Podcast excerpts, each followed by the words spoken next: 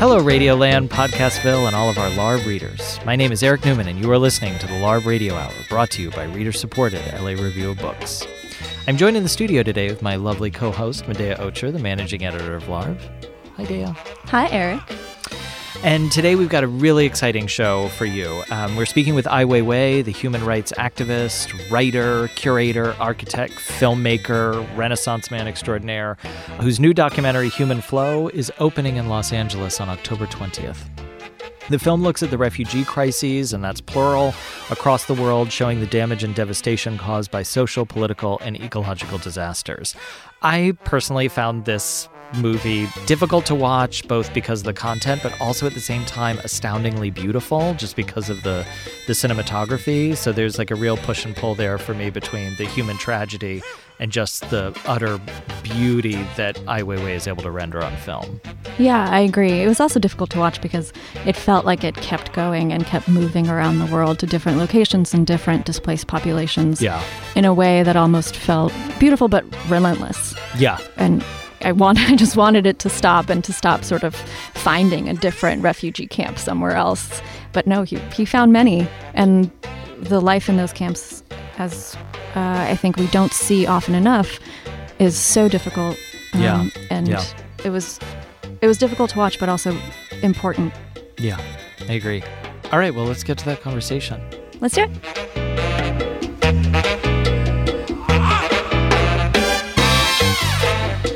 We are very fortunate to have artist, human rights activist, writer, curator, architect, and filmmaker Ai Weiwei with us in the studio today. Ai Weiwei's art has long addressed political and social injustice, both in his native China and the world more generally. He gained broad international fame after his 2011 arrest when he was sequestered for 81 days in a Beijing prison and, after his release, was prohibited from traveling abroad, engaging in public speech, and was subjected to continued government surveillance. Rather than silence his voice, Ai's experiences amplified it and invigorated him to become an even more active artist and political voice. He has received several prestigious awards for his work, including the Skowhegan Medal in 2011 and the Chinese Contemporary Art Award in 2008. His work has appeared in major exhibitions at museums including the Kunsthaus Bregenz in Austria, the Victoria and Albert Museum, as well as the Tate Modern in London and the Asia Society Museum in New York, among many others. His new documentary, Human Flow, focuses on the global refugee crisis and has already won three awards at the Venice Film Festival. Produced by Amazon Studios, Human Flow is out October 20th at theaters in LA and throughout the rest of 2017 at theaters nationwide. Welcome to the show, Ai Weiwei. Thank you. Can you describe your experience filming in these various refugee camps? Were there things that couldn't or weren't able to be recorded on camera, captured by the lens?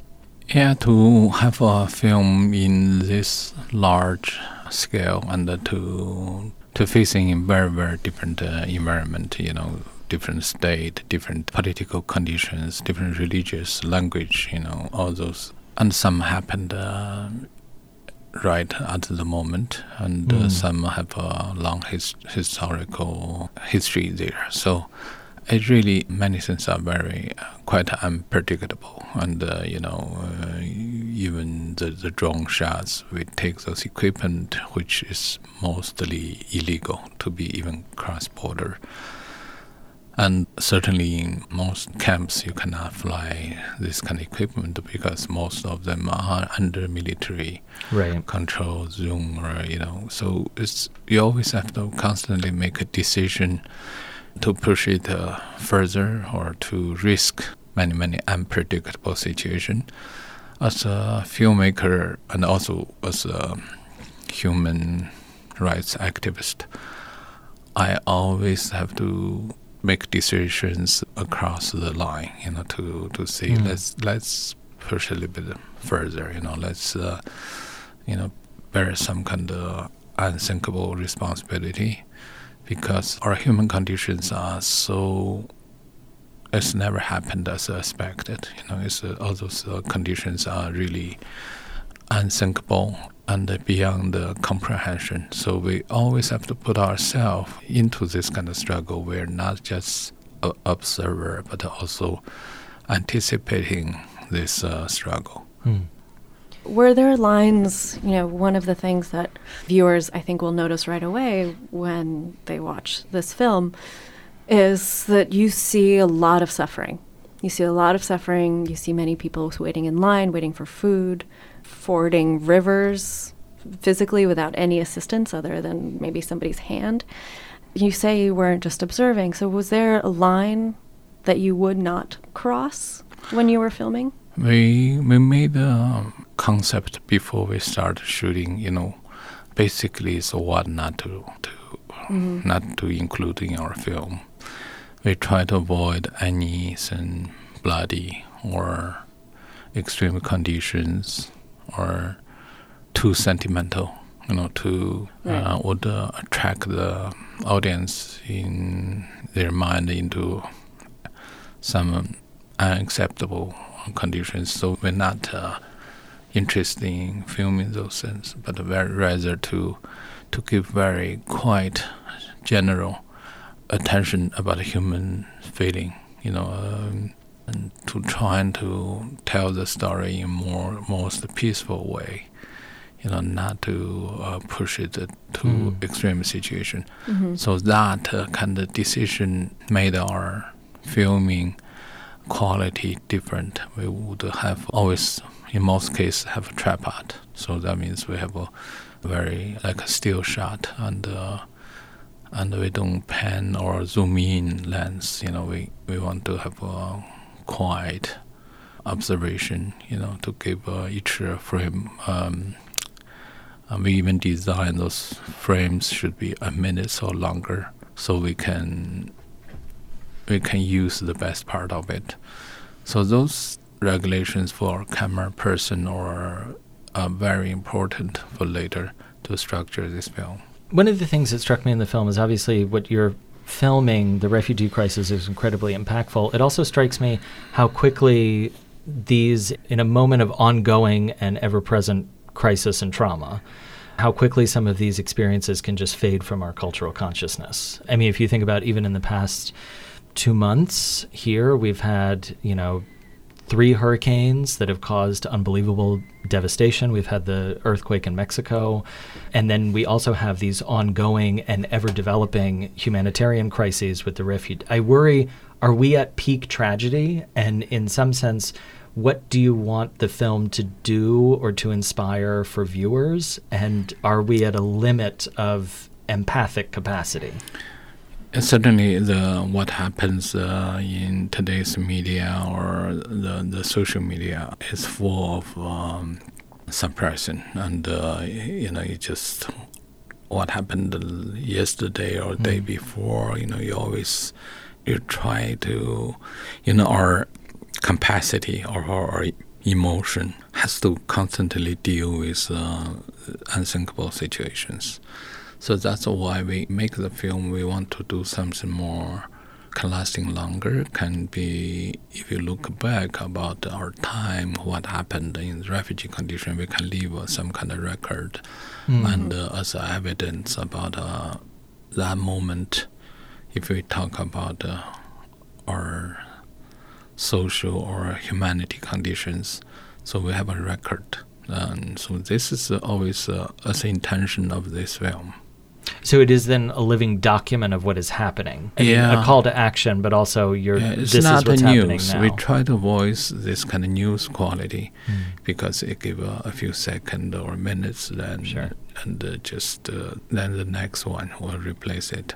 It's more like advertisement type of thing, but we're trying to dig humanity as a permanent quality, which anybody from any side of the argument can can still see it as some kind of base for argument. I mean, how do you think that government should respond to these crises? Because uh, on the other hand, we also have governments seem increasingly less inclined to do anything about human rights abuses. I mean, this is true most. I feel it most particularly in America right now, given the current administration does not seem to care much about human rights, doesn't seem to care much about civil rights either. So, you know, what can are governments the ones that will make the difference here and what do you think that governments need to do i think the human rights especially after the um, collapse of the Berlin Wall, and uh, after the so-called uh, globalization, the human rights words has been less and less mentioned. Not only this administration, also the previous administration. They are avoid to talk about human rights issues, and but uh, I think one thing because they they are doing big business with all those right. places which have a very bad human rights record.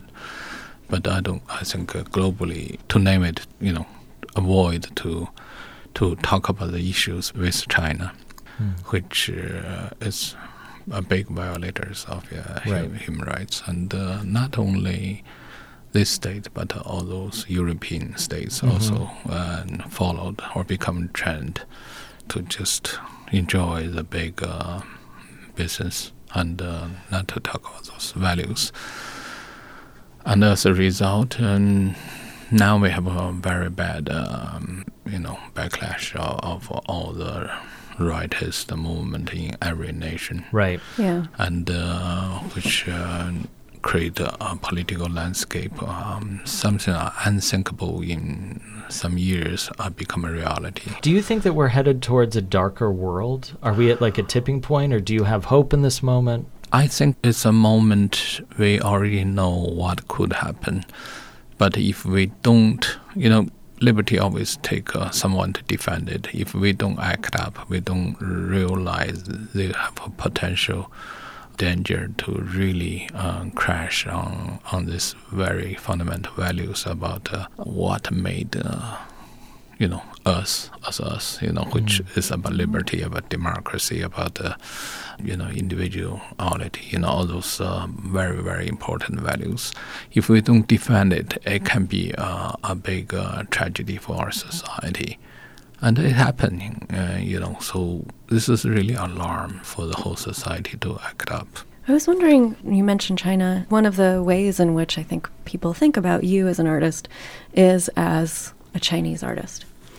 But this film, I think, repositions that quite forcefully in that your work seems much more global and more cosmopolitan, if one were to characterize it in any kind of way. Do you think of yourself as a Chinese artist still? And what what is I- your relationship to China right now? I never really think uh, I'm a Chinese artist. Even uh, uh, almost uh, every article they have to mention that. Otherwise, a long time forget I have something to do with China. But I mean, I have to say most of my struggles uh, are reflected uh, in my relations to that government. Not only me, also my father's generation. As a poet, he was exiled for 20 years. That gave me a very strong influence or identity about who I am, you know, and uh, uh, both in political stand, also in the artistic uh, values. So, you know, I I would think I'm a person have no na- nationality uh, because my basically my nation completely not only refused me but rather put me in very dangerous position. You know, I was beaten, I was put in jail and uh, in self detention and uh, in all kind of uh, extreme conditions only because I want to have my voice. You know, the voice is uh, you know it's very rational criticism. And uh, till today, I am being forced out because the danger is there. My two of my lawyers are serving sentence, and many, many my fellow friends are still in detention, and nobody knows where they are, and uh, you know it's not without trial. So it's extremely uh, difficult uh, position for me even to have a choice.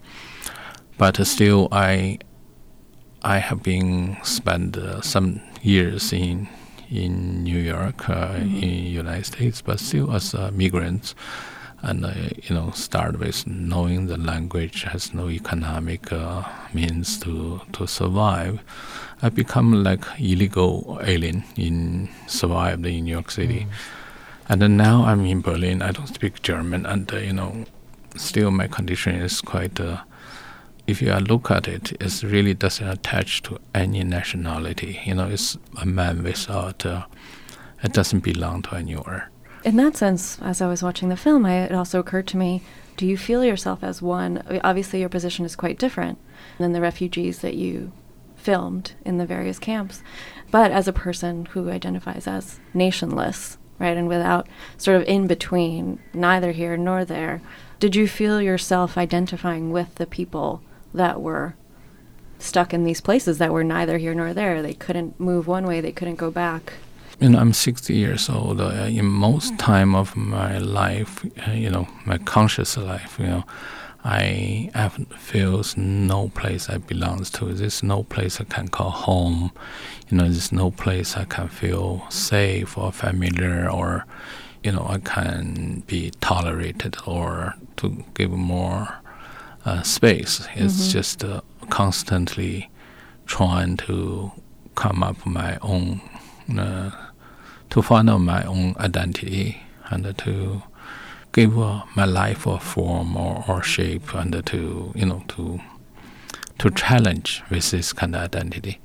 And I, I feel I'm fortunate, very fortunate that I, I still have my voice and my you know I've been quite recognized in many ways.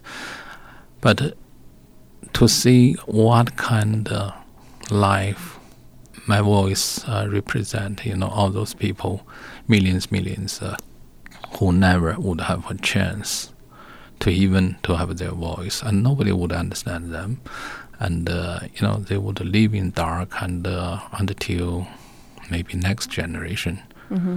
So it's very very difficult uh, position. Even uh, what I've been taking, it looks easy, but it's not. Uh, uh, you know, in my mind deeply. I, if I wake up, you know, I could be in this city and tomorrow in next city, and uh, so I don't clearly know where I come from or where I'm going.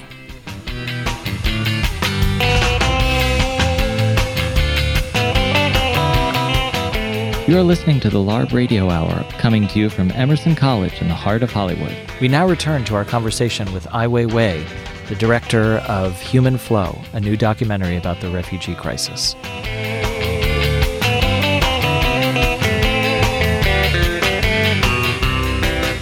to return these questions about nation a little bit back to the film is like one of the things I, I was wondering is on the one hand you have a track of global capital where it's like business doesn't recognize really any nation and we don't end up talking as much about like economics in terms of nation. But when it comes to individual people and their rights we relegate all of that their identity their ability to get something or not get something is all relegated to their national identity right? So i'm wondering if in a certain sense one of the things that the film is charging us to do is to pull away from nationality as a kind of key decider or key factor in determining one's identity and security. Yeah, I think um, yeah, that's the point. Uh, you know, we there's nationality and there's all those laws, rules, and argument. But this is something we, we all identified uh, with as humanity which has no nationality. You know, very simple. In, it says uh, everyone created equal. Mm-hmm. You know, we all in everybody's uh, life and uh, on their body is part of ours, and our whatever we apply to ourselves should be justified to, to also to other people. Mm-hmm. So this is very classic uh, understanding should be, and that's also very modern because we, we defend those very uh, essential uh, values. But uh, since um, very late, the nation's borders has been created, and uh, after German wall taken down, that time was 11 borders, but now it's already increasing to 70 borders mm. in the world. But if you look at another way, you know, those borders are really on the map. You know, a, it's such an old idea to, to, to mark, you know, the it's an straight line also. to say, yeah. okay, you cannot cross it, and uh, you know, your uh, your president now is built a, a even so-called a beautiful wall uh, between contradiction yeah, terms. Yeah, yeah, yeah. But after globalization, the real map is already changed. You know, the real mm. political, economic structure and their border is not there. It's invincible. You know, so you, you certainly have two borders, two lines. You know, the the most powerful under the state and all those uh, secret deals. You know, they they're not. Uh, yeah, they, they, the, the border on the map that has nothing to do with them. They only use mm. that as uh, some kind of excuse to stop the ordinary people and uh, you know the poorest uh, people trying to find a house clean job or a babysitting job. Right. But you know the the real real interest and uh, profit and has nothing to do with it. I also wanted to talk about you're a very avid user of social media, right? Can you talk a little bit about, as I understand it, part of it was in fact social media that ended up kind of getting you applied this label of being like a dissident Chinese artist, right? So one would be, is that a label that um, you are comfortable with, or is that something that was kind of pushed on you from the outside? And then the second part of that question would be to ask about what role you think social media might play, um, good or bad, in kind of getting awareness around human suffering and getting that addressed. First, I, I said several times, uh, my existence are really as a product of social media. You know, I've been artist for quite long. I've been architect I have been doing curating, you know, uh, I, did, I did uh, so many things, but none of them can give me a platform to mm. give out my opinions and to associate to so many people who like to hear someone uh, identify their own voice. So social media is my first platform to reach out and to to really get myself re- uh, recognized. Mm-hmm. And once uh, the secret police uh, come to me, they come to see me all the time in China. But right before they give back my passport, they said, "Wait, wait, I have one question." Somebody, you know, they said, "You only become so well known because uh, because us." Because of their help with the yeah, internet, I said yeah. uh, yes. I take a powerful nation to create a great artist. You know, without uh, my struggle with uh, you know you you guys, I, I can never become uh, Ai Weiwei today. You know, which I tell them. Uh, you know, we both side we we think about it uh, quite. Uh, honestly, you know, this is the truth. It take a great stress to to create some kind of power or you know or character. So I still think the, the internet is the most most important discovery of human uh, ever because uh, it's first time it can uh, make an individual us individual to be recognized. Mm-hmm. You, you, can structure knowledge, your information, and uh, associate with one or ideas you want to, and give us some kind of voice. So that's impossible. All those things uh, in the old time are really uh, belongs to the power. Mm. No one mm. can cross that. It's not possible. Right. But today, that is possible.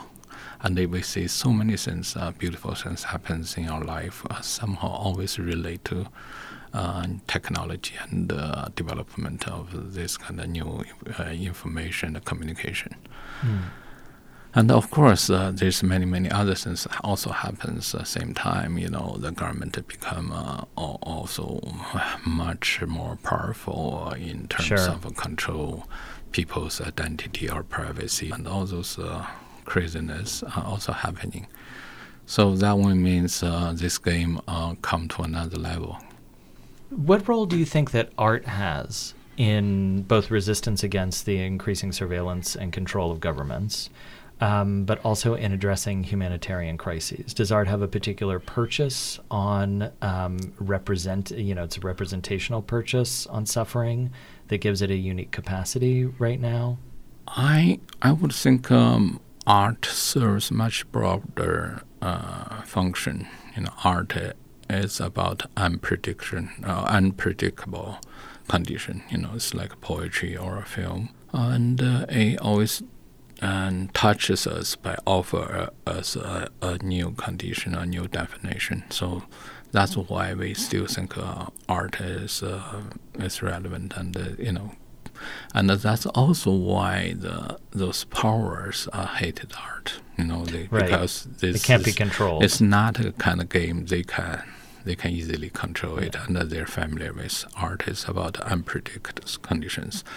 So uh, so it serves in much larger scale in, terms of how we how we could find some kind of uh, human solution about uh, uh our situation, not necessarily logical, but uh, still, it, something can be uh, even more profound. So, and when you think about a profound, um, a more profound solution, what is it that you imagine? Is it empathy? Is it a, is it a, is it an emotional sort of understanding?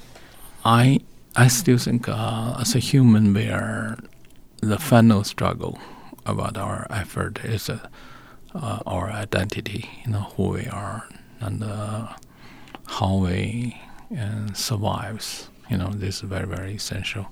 Then we have to think about our relations to towards nature, towards environment, and you know we have to think about this this global this planet is such a miracle, mm-hmm. and life itself is such a miracle, and but it's very fragile. It's a it's it's a given condition, but it can be easily changed, and uh, everything can be wiped out.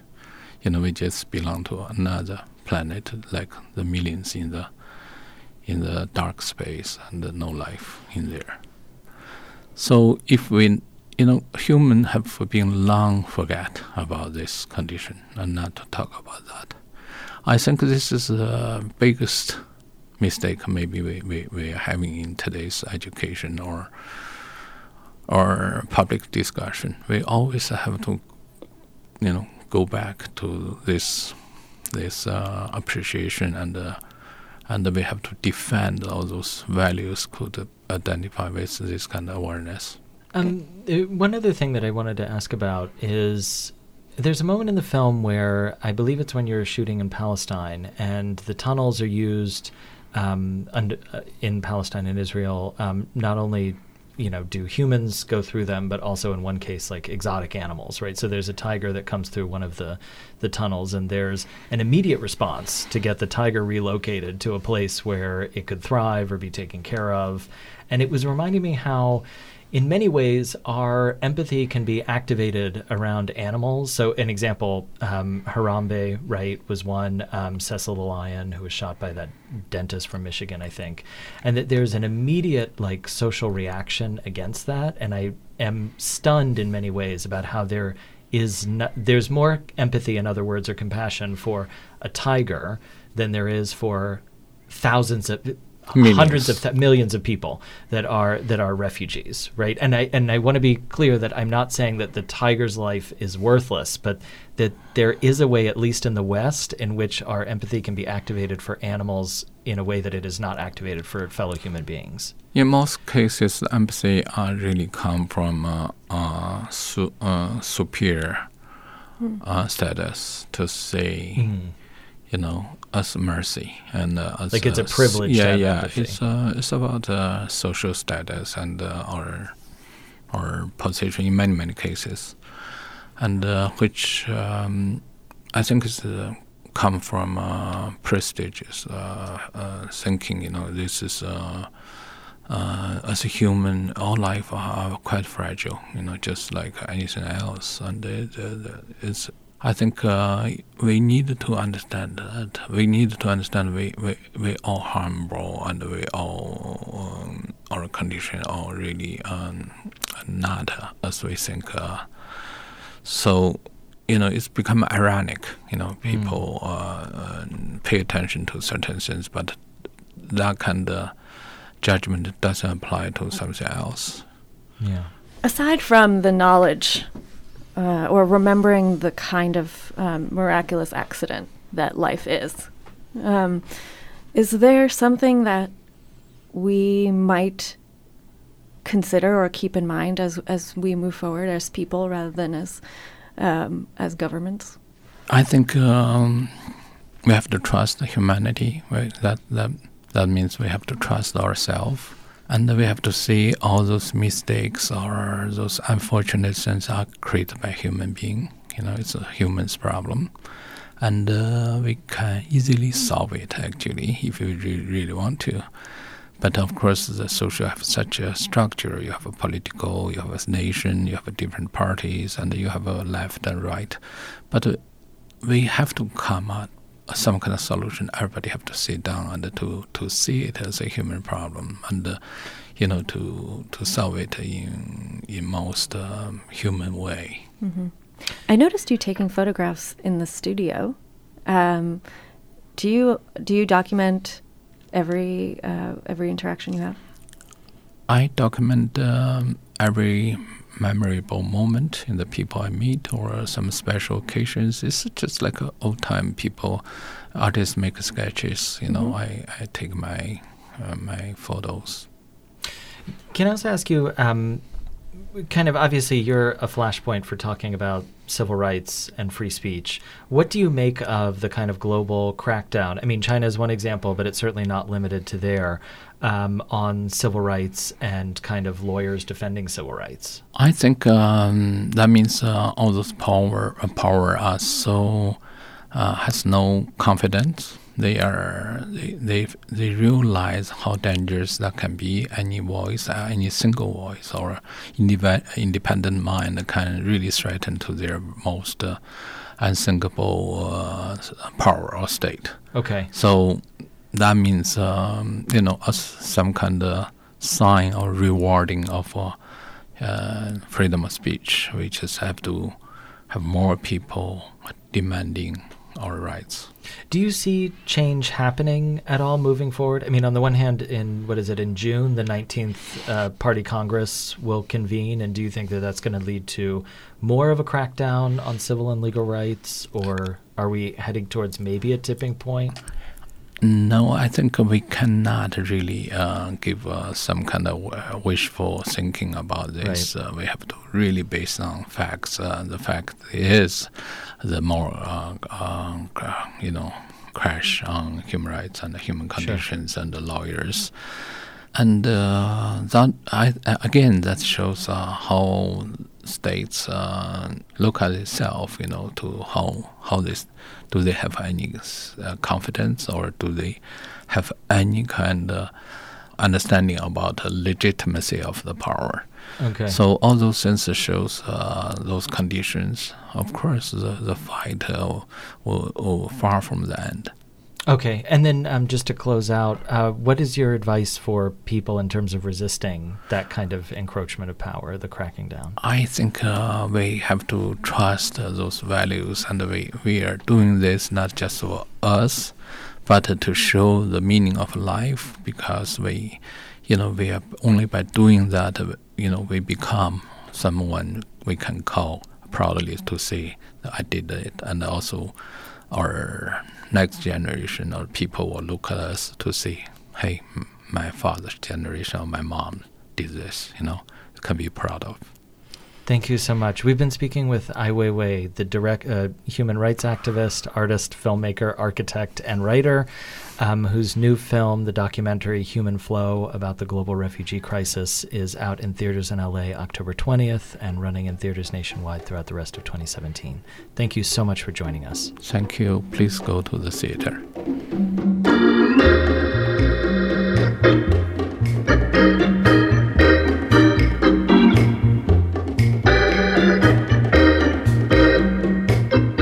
You've been listening to the LARB Radio Hour. Subscribe to our podcast in iTunes, SoundCloud, or Stitcher.